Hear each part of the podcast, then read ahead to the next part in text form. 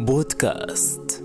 رحلة أمان على خطى الحبيب.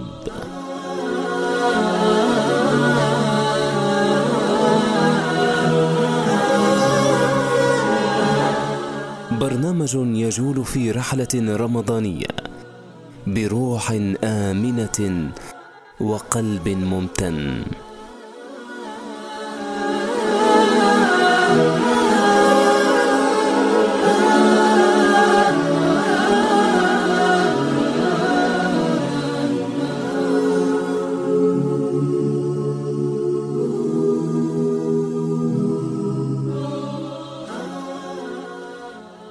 السلام عليكم ورحمة الله وبركاته. مستمعين الأفاضل رمضانكم مبارك إن شاء الله. سنة الابتلاء. عنوان الحلقة الأولى من بودكاست رحلة أمان اللي حنناقشوا فيه بعون الله مواضيع الصحة النفسية في إطار ديني. معكم أنا الدكتورة الخنساء بيرش طبيبة نفسية.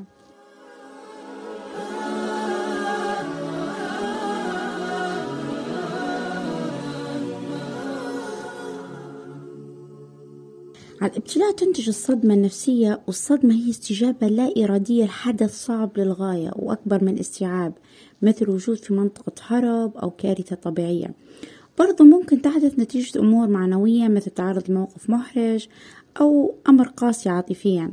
وبالرغم أن الصدمة تشكل منعطف حاد على الشخصية وعلى الصحة النفسية والعضوية كما يرى المختصون النفسيون إلا أن ضيفي الكريم يرى أن الصدمة تخلق تحولات إيجابية تنعكس على الشخصية وجمالها. يسعدني أن أرافق اليوم دكتور عمر الرضا مستشار الطب النفسي والحاصل على شهادة الماجستير في الصحة النفسية العالمية وشؤون اللاجئين وضحايا الصدمات من جامعة هارفارد وأيضا مؤسس مشروعي ليبيا الشفاء وسوريا الشفاء. دكتور عمر مرحبا بك. السلام عليكم ورحمة الله وبركاته. بسم الله الرحمن الرحيم. الحمد لله والصلاة والسلام على رسول الله. أختي الدكتورة الفاضلة خنسان بيرش. بارك الله فيكم على حسن الضيافة. وبإذن الله يعني نبدأ مع بعضنا رحلة أمان. حضرتك صاحب خمس كتب ناقشت فيها الصحة النفسية والجانب الديني في التربية والمرونة النفسية. حدثنا فضلا عنها وعن سبب تسمية هذا البودكاست برحلة أمان. يعني حبيت أني نسمي البرنامج رحلة أمان لأننا كلنا بإذن الله نتطلع أن نخرج بليبيا إلى بر الأمان. ونفعل ذلك إن شاء الله عن طريق رفع المستوى الوعي للمواطن الليبي من جميع النواحي. نحن بإذن الله في هذا المشروع سنهتم بالناحية النفسية والاجتماعية. فيعني الحمد لله الله سبحانه وتعالى وفقني أني كتبت مجموعة كتب خمس كتب إلى الآن. أول واحد كان عن كيفية تعامل المصطفى عليه الصلاة والسلام بالمشاعر للصحابة الصغار فسميتها على عاتق الحبيب كيف يعني أحسوا بالأمان حول الرسول عليه الصلاة والسلام حتى أتوا وامتطوا ظهره الشريف. ثم الكتاب الثاني هو الطفولة في زمن العنف والكراهية تأثير الحروب والنزاعات المسلحة على الأطفال. الكتاب الثالث تقوية الروابط الأسرية كيفية الاهتمام بالأسرة خصوصا الأسر التي تعرضت لصدمات. الكتاب الرابع هو المعالج الجريح كيفية الاهتمام بمقدمي الرعاية سواء من أطباء أو أطقم تمريض كذلك مدرسين وقادة مجتمعيين كذلك يعني أولياء أمور. كلنا يعني موجودين على الصفوف الأمامية ونعتبر مقدمي رعاية. من المهم الاهتمام بالذات حتى لا ننتهي في شيء يسمى بالاحتراق الذاتي أو الاحتراق المهني. ثم الكتاب الخامس والأخير وهو الأقرب والأحب إلى قلبي هو كتاب قصة الصدمة في حياة الرسول عليه الصلاة والسلام وهو بإذن الله يعني تحت الطبع. ما شاء الله. اللهم بارك. آه اليوم بعون الله قررنا الحديث عن أصعب المشاكل النفسية اللي تعرض لها الإنسان وهي الصدمة واللي حضرتك ناقشتها في كتاب المعالج الجريح. بداية كيف تعرفنا الصدمة من وجهة نظرك وهل يمكن أن تكون الصدمة إيجابية حقا؟ الصدمة هو أي يعني حادث يتعرض له الإنسان قد يؤدي إلى أن لا يستطيع التكيف معه في ظل ظروفه الحالية مما يضطر بالإنسان أن يطلب مساعدة خارجية كلنا الحمد لله لدينا صلابة ومرونة نفسية ونحاول بقدر الإمكان التكيف مع ظروفنا لكن الأحيان آه، قد تكون هذه الظروف صعبة جدا وتكون شديدة الوقع تكون متكررة ممكن صدمة بعد الأخرى. ممكن الإنسان يصير له فقد وحداد. ممكن الظروف متاع الحرب في ليبيا. ممكن ظروف وباء الكورونا وهكذا. فالإنسان سبحان الله قد يصل إلى مرحلة قد لا يستطيع التكيف وحده آه، باستخدام مصادره الداخلية. وذلك ليس عيبا ولا حراما أن يعني آه، يطلب مساعدة خارجية سواء من الأسرة أو من المجتمع المحيط به. أو حتى من مختصين نفسيين واجتماعيين. آه، سبحان الله يعني أنا أعتقد أن الصدمة ليست عيبا ليست حراما ليست طعنا في الشخصية ليست ضعفا في الإيمان بل هي بالعكس قد تكون يعني قصة الإنسان آه، حتى إذا كانت قصة صدمة قد تكون سببا في شفائه قد تكون سببا في تمكينه قد تكون سبب في أنه يستكشف مصادر داخلية وموارد يعني كامنة داخله. قد تؤدي به إلى الازدهار إلى إيجاد الجمال إلى بناء الثقة بالنفس إلى آه، خدمات مجتمعية أن ينشر النور والأمان آه، لكل من هو حوله. فما يفهمش يعني الصدمة عادة إلا شخص قد تعرض إلى صدمة مثلها. يعني يقولوا ما يحسش بالنار إلا اللي يواطيها. هذه دكتور عمر سنة الابتلاء في حياة المصطفى وكم الصدمات اللي تعرض لها؟ حاليا أكتب في كتاب المصطفى عليه الصلاة والسلام. نحن نعرف كيف هو تعرض إلى صدمات كثيرة جدا حتى قبل أن يولد. يعني هو ولد يتيم الأب ثم ماتت أمه وهو في عمر السادسة واضطر أن يعني آه، يحفر قبرها بيديه الشريفتين. ثم توفي جده وهو في عمر الثامنة. ثم نعرف كيف يعني سبحان الله تعرض إلى آه، الإضطهاد تعرض إلى التعذيب تعرض إلى التهجير. اضطر إلى ترك مكة إلى المدينة. كيف عامل حزن كيف فقد عم أبو طالب وكذلك زوجته وحبيبته خديجة؟ كيف يعني أني فقد ستة من سبعة من أولاده في حياته ولم تظل حية بعده إلا السيدة فاطمة؟ كيف شاف حمزة أمامه وهو أقرب أعمامه إليه؟ كيف شاف كثير من الصحابة يتعرضوا إلى التعذيب والإيذاء؟ يعني سبحان الله صدمات كثيرة. كيف طعن في شرفه في حديث الإفك لما يعني الناس طعنوا في السيدة عائشة الطاهرة المطهرة الصديقة بنت الصديق رضي الله عنها وعن أبيها. لكن سبحان الله لم يزده ذلك إلا جمالا وإحسانا. يعني قال اذهبوا فأنتم الطلقاء. يعني قال لا تثريب عليكم اليوم. هذا ينقلنا للحديث عن إتقان الحبيب لفن الإحسان. حدثنا عن هذا الفن. كان سيدا بكل معاني الكلمة في الرقي النفسي والاجتماعي وفي كيف التعامل مع الآخرين. وهو فن يعني يسمى فن الإحسان. إحنا نعرف أن درجات هذا الدين يعني أولها الإسلام وهو أدناها وهي المشاعر أو الطقوس التعبدية من صلاة وصيام وحج وزكاة. ثم هناك الإيمان وأركانه الستة وهي الإيمان بالله تعالى وملائكته وكتبه ورسله واليوم الآخر والقدر. آه، خيره وشره. لكن أرفع مقام في هذا الدين الجميل هو مقام الإحسان. أن تعبد الله كأنك تراه فإن لم تكن تراه فتعلم يقينا أنه يراك. يعني وأفضل طريقة لعبادة الخالق هي خدمة المخلوق. نحن الله سبحانه وتعالى يعني وضعنا آه، خلفاء في الأرض لينظر سبحانه وتعالى كيف نعمل في هذه الخلافة هذه الأمانة. التي عرضت على السماوات والأرض والجبال فأبين أن يحملنها وأشفقن منها وحملها الإنسان. طبعا يعني حتى الملائكة قالوا أتجعل فيها من يفسد فيها ويسفك الدماء؟ ونحن نسبح بحمدك ونقدس لك. قال سبحانه إني أعلم ما لا تعلمون. فمن المهم جدا يعني أن الإنسان يفطن إلى أن الصدمة آه، لا, تؤدي بالضرورة إلى أن الإنسان يكسر. يعني الصدمة آه، كلمة تروما نفسها يعني معناها آه، جرح. فالإنسان المجروح لا يعني أنه مكسور. الجرح أو الصدمة لا تؤدي إلى أي طعن في الإنسان. فنحاول نحن أن نعدل من هذه الثقافة ونقلل من وصمة العار المرتبطة بالجانب النفسي والاجتماعي. إن الكثيرين منا يعانون في صمت. سبحان الله لو واحد منا قاعد ينزف يعني آه، بجرح ظاهري فنسرع به إلى أقرب غرفة طوارئ. ونخيط هذا الجرح وننظفه. لكن إذا كان الإنسان ينزف من الداخل ويعاني من العادة أن نقول له لا لازم أنت تتحمل وما الحد وهذا عيب. وكيف الناس يسمعوا أن عندك اكتئاب أو قلق أو غيرها من هذه الأسماء.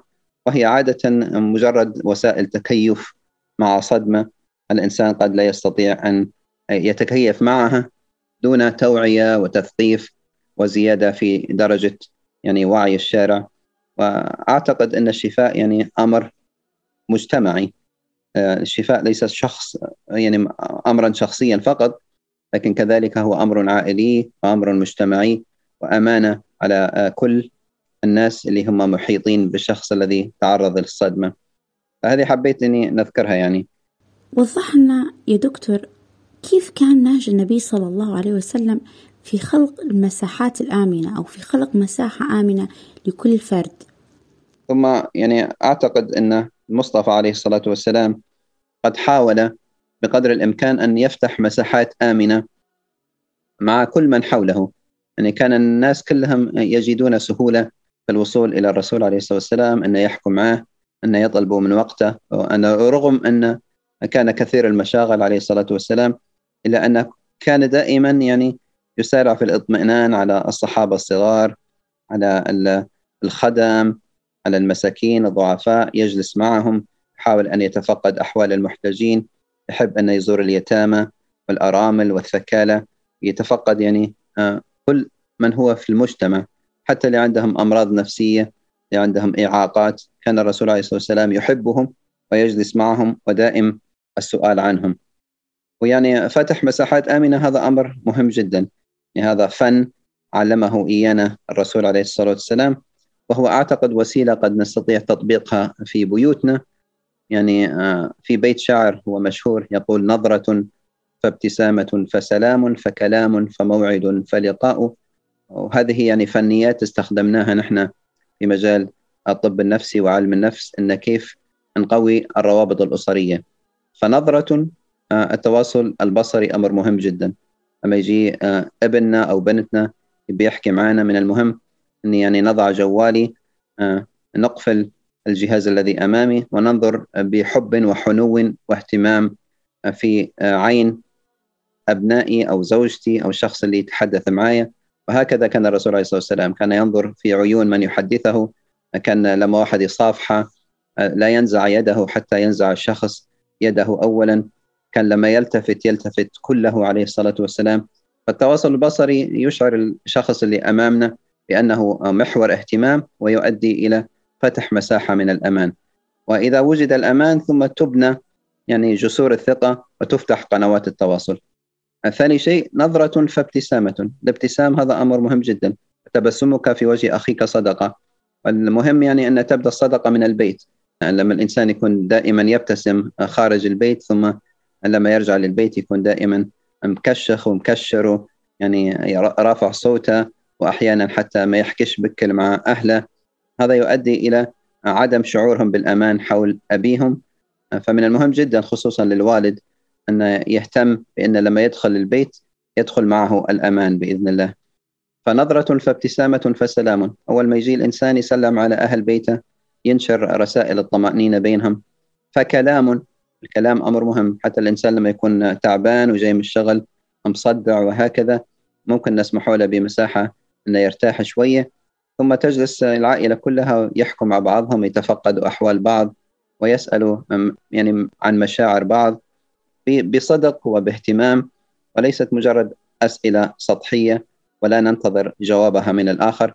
بل إني نجلس مع طفلي أو طفلتي أو زوجتي نحاول يعني نفتح معهم مساحة حوارية وهي تؤدي إلى تقليل المشاكل الزوجية والمشاكل البيتية بشكل كبير جدا. فكلام فموعد. الموعد هذا اللقاء العائلي آه، أمر مهم جدا. موعد واللقاء هذه أمور مهمة خصوصا آه، قبل النوم. أنا أعتقد مهم جدا الأوقات اللي تجلس فيها العائلة هو وقت الطعام. الإنسان يفطر ويتغدى ويتعشى مع أهله إن أمكن. ثم يعني لما يكون هناك وقت عائلي ممكن نص ساعة قبل النوم نحكي مع بعضنا. تكون آخر الرسائل اللي يسمعها الطفل قبل يخش لسريره أن أبوك يحبك وأمك تحبك. وأن هذه أسرة آمنة. وأن أبوابنا مفتوحة. وأن بإذن الله يعني نعمل كفريق لكي نتغلب على أي أمر صادم. والصدمة سبحان الله قد تؤدي إلى أن تكسر ظهر الأسرة أو تقويه. بعض أفراد الأسرة إذا تعرضوا إلى صدمة قد ينظر البعض إلى البعض الآخر كعدو لكن إذا وقفنا صفا واحدا في مواجهة الصدمات ستصبح بإذن الله العائلة أقوى وأكثر صلابة ومرونة. الوقت العائلي هذا يعني نتفقدوا أحوال آه، أسرتنا. ممكن نحكوا آه، قصة معينة ممكن نقول حديث ممكن آخر شيء نقوله هو أذكار المساء ممكن نقرأ آه، يعني سورة الملك مع بعضنا. يعني نشعر طفلي بالأمان.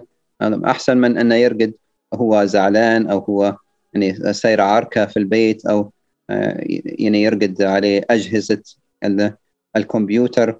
وهي سبحان الله يعني أجهزة قد تكون لها كسلاح ذو حدين. ممكن لها نفع لكن كذلك لها أضرار كثيرة. إذا لم نتحكم نحن في ما هي المواقع التي يزورها أولادنا كذلك الوقت الذي يقضونه. اللي مهم أنه كذلك يقضوه ليس فقط خلف أجهزة الحاسوب لكن كذلك في الطبيعة باستخدام الفن واللعب باستخدام أساليب يعني بإذن الله تؤدي إلى زيادة نموهم ليس فقط الجسدي ولكن كذلك من المهم الاهتمام بالناحية النفسية والناحية الاجتماعية والناحية الروحانية. طيب. نجو الآخر سؤال في هذه الحلقة. دكتور عمر إذا كانت رحلة الأمان تبدأ بالإحصان كيف يمكن أن تنمو تزدهر؟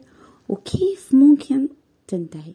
نعم آه، رحلة الأمان هي تبدأ بالإحسان وكذلك تنتهي بالإحسان. وسأذكر قصة هنا يعني قصة مشهورة وهي أحسن القصص قال عنها الله سبحانه وتعالى سورة يوسف عليه السلام الكريم ابن الكريم ابن الكريم ابن الكريم يوسف ابن يعقوب ابن إسحاق ابن إبراهيم. عليهم جميعا وعلى المصطفى عليه الصلاة والسلام أفضل الصلاة وأزكى التسليم. فسيدنا يوسف من هو صغير يعني كان مذكورا بالإحسان. وكذلك لما دخل في السجن يعني قالوا يعني نبئنا بتأويله إن نراك من المحسنين. لما دخلوا عليه خوته قالوا له يعني أنك تعطينا مما أعطاك الله إن نراك من المحسنين. يعني لما سبحان الله عفى عنهم كذلك أصبح من المحسنين. يعني قال إنه من يتقي ويصبر فإن الله لا يضيع أجر المحسنين. نحن نحاول أن نبدو سواء من بيوتنا أو مجتمعاتنا الصغيرة من أسرنا من المجتمع المحيط بنا الجيران أقارب. دائما الإنسان يكون محسن إليهم.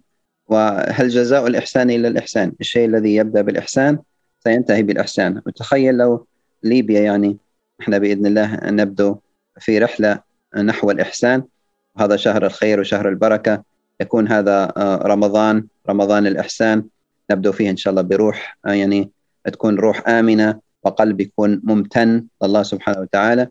والامتنان هذا أمر مهم. دائما لمن لا يشكر الناس لا يشكر الله. فأنا أمتن لله سبحانه وتعالى. كذلك أشكر الناس على كل شيء قدموه لي. نحن عارفين أن الله لما ذكر في سورة البقرة قالوا ومما رزقناهم ينفقون.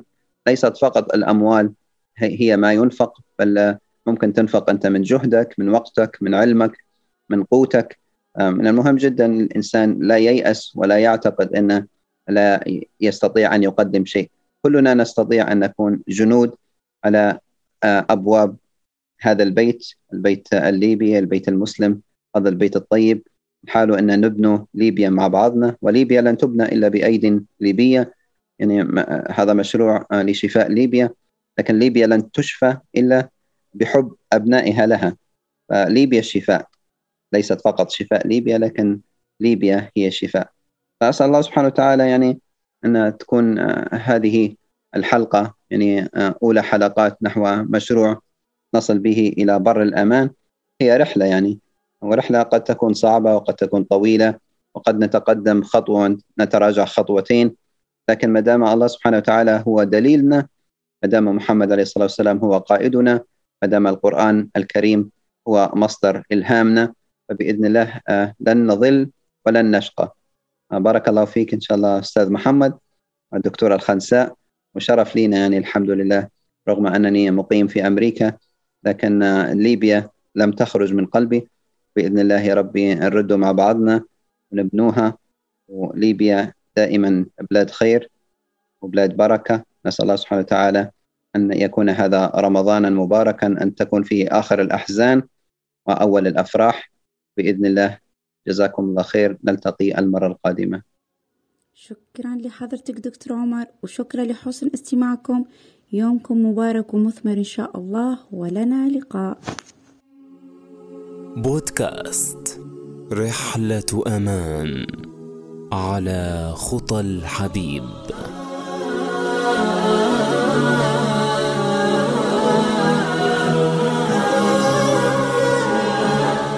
برنامج يجول في رحلة رمضانية بروح آمنة وقلب ممتن.